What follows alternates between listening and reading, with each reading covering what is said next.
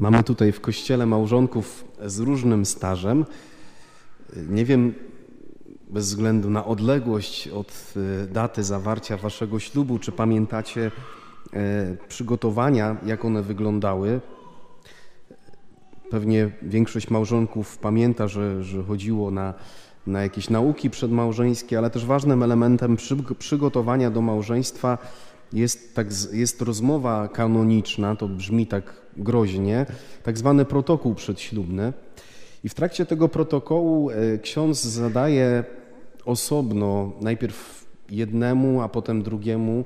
E, nie pamiętam, kto jest kto, pewnie tam względy praktyczne decydują, ale e, osobno i narzeczony, i narzeczona słyszą takie pytanie, czy stawiany jest jakiś warunek związany z zawarciem małżeństwa i jego trwaniem?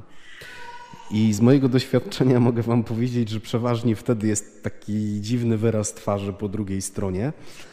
Mm, a ja wtedy przytaczam taką anegdotę, no wiesz, czy wie pani, no, no na przykład, nie wiem, powiedzieli wam w domu, że jak nie weźmiecie ślubu kościelnego, to babcia nie przepisze wam domu albo pola. E, I przeważnie to wywołuje śmiech, ale chyba wszyscy wiemy, że nie da się warunkowo kochać drugiego człowieka albo warunkowo brać ślubu. Jak, jak będziesz grzecznym chłopem, to wezmę z tobą ślub.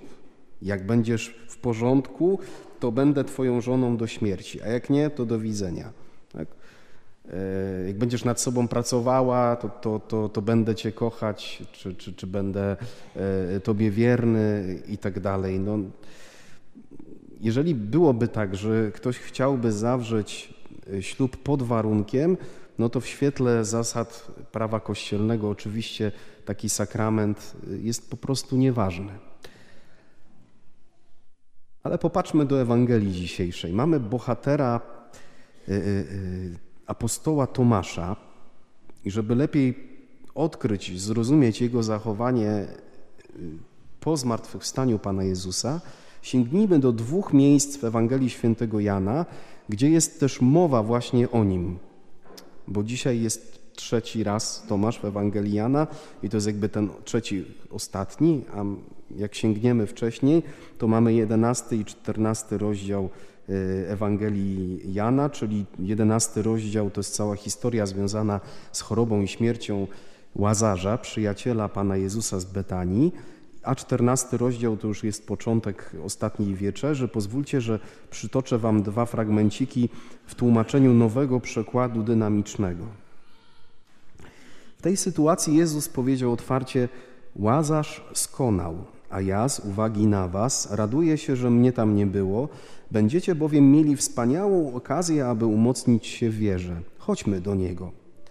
Wtedy Tomasz zrezygnowany rzekł do pozostałych uczniów: No dobrze, chodźmy i my, by umrzeć tam razem z nim. A na początku ostatniej wieczerzy, kiedy Jezus zachęca uczniów, żeby wytrwali w tym, do czego ich formował przez trzy lata publicznej działalności, mówi: Trzymajcie się więc drogi, którą poznaliście, ona bowiem wiedzie tam, gdzie odchodzę. Na to odezwał się Tomasz: Panie, przecież nie wiemy, gdzie się wybierasz, jak więc moglibyśmy znać drogę? I ten właśnie Tomasz y, nie jest w wieczorniku w Dzień Zmartwychwstania, kiedy pojawia się tam Jezus i kiedy z entuzjazmem inni bracia mówią mu, ej Tomek, po prostu jaka sytuacja, widzieliśmy Pana. To on wypowiada, jeżeli na rękach Jego nie zobaczę śladu gwoździ i nie włożę palca mego w miejsce gwoździ i ręki mojej nie włożę w bok Jego, nie uwierzę. I tydzień później, czyli tak jakby dzisiaj, bo mamy dzisiaj dokładnie tydzień, e, kolejną niedzielę po Wielkanocy, e, właśnie w tą niedzielę Tomasz już jest w wieczerniku, przychodzi Pan Jezus, mówi pokój wam i zwraca się do Tomasza, słuchaj, weź palec, dotknij moich ran, weź rękę, włóż do mojego boku, ale wiecie co jest ciekawe, że ewangelista wcale nam nie mówi, że Tomasz rzeczywiście tak zrobił, ale Jezus mu też wygarnął na koniec, bo powiedział, nie bądź niedowiarkiem, lecz wierzącym. Tłumaczenie Biblii Tysiąclecia, które znalazło się e, w tym nowym, tak zwanym nowym wydaniu lekcjonarza, bo pewnie starsi pamiętają, że te czytania i Ewangelie e, przez kilkadziesiąt lat po reformie soborowej brzmiały inaczej. Teraz mamy już tutaj tłumaczenie z piątej edycji Biblii Tysiąclecia. Ono może nas wprowadzać w błąd, bo słowo niedowiarek, którym częstuje Jezus Tomasza, zakłada, że Tomasz ma wiarę, ale ma jej niewystarczająco. No Tomku, słuchaj, mógłbyś bardziej wierzyć, mógłbyś mieć w sobie więcej żaru, e, mogłaby ta twoja wiara bardziej cię nieść. A kiedy popatrzymy do koine, czyli do tego potocznego greckiego języka, w którym został napisany e, e, właśnie cały pasus Ewangelii Świętego Jana, to znajdujemy tam takie dwa bieguny, bo Jezus mówi w oryginale apistos pistos, Czyli Jezus nie mówi do Tomka, jesteś nie, nie, niedowiarkiem, ale On mu mówi, nie bądź niewierzący, ale wierzący. I to jest dlatego mocne, że tak jakby Jezus chciał mu powiedzieć, hopie, jeżeli ty mi stawiasz warunki, to ty tak naprawdę jesteś niewierzący. Popatrzmy na imię Tomasza. Ono jest bardzo ciekawe bo zarówno w języku hebrajskim to ma, jak i ten przydomek, którym go określa ewangelista Didymos, oznaczają to samo bliźniak. Ale wiecie, co jest ciekawe? Że nigdzie w Ewangelii nie jest napisane, czyim Tomek był bliźniakiem. A może to jest nasz, może to jest mój bliźniak, może to jest Twój bliźniak. Może w historii Tomasza, tak jak w zwierciadle, widać nasze serce i naszą postawę. Jakie warunki stawiam Panu Bogu? Jakie ja warunki stawiam Panu Bogu? Ja to zasadniczo lubię w niedzielę przychodzić do kościoła, bo tak zostałem wychowany. E, to jakoś nawet uspokaja moje serce, ale tak szczerze, gdybym miał do końca uwierzyć, to Pan Bóg musiałby jednak zrobić coś z tym cierpieniem niewinnych. Bo dla mnie to jest niewyobrażalne, że dzieci cierpią, że są niesprawiedliwe wojny na świecie. Więc gdybym miał tak naprawdę w Niego uwierzyć, to najpierw chciałbym zobaczyć, że On naprawdę robi z tym porządek.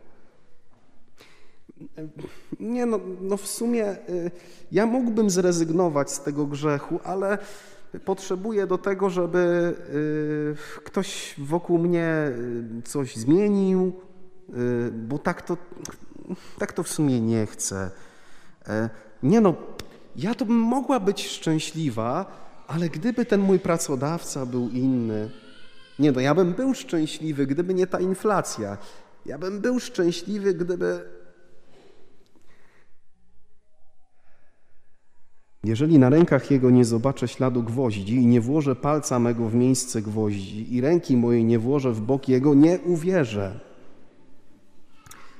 Jakie warunki stawiasz Panu Bogu?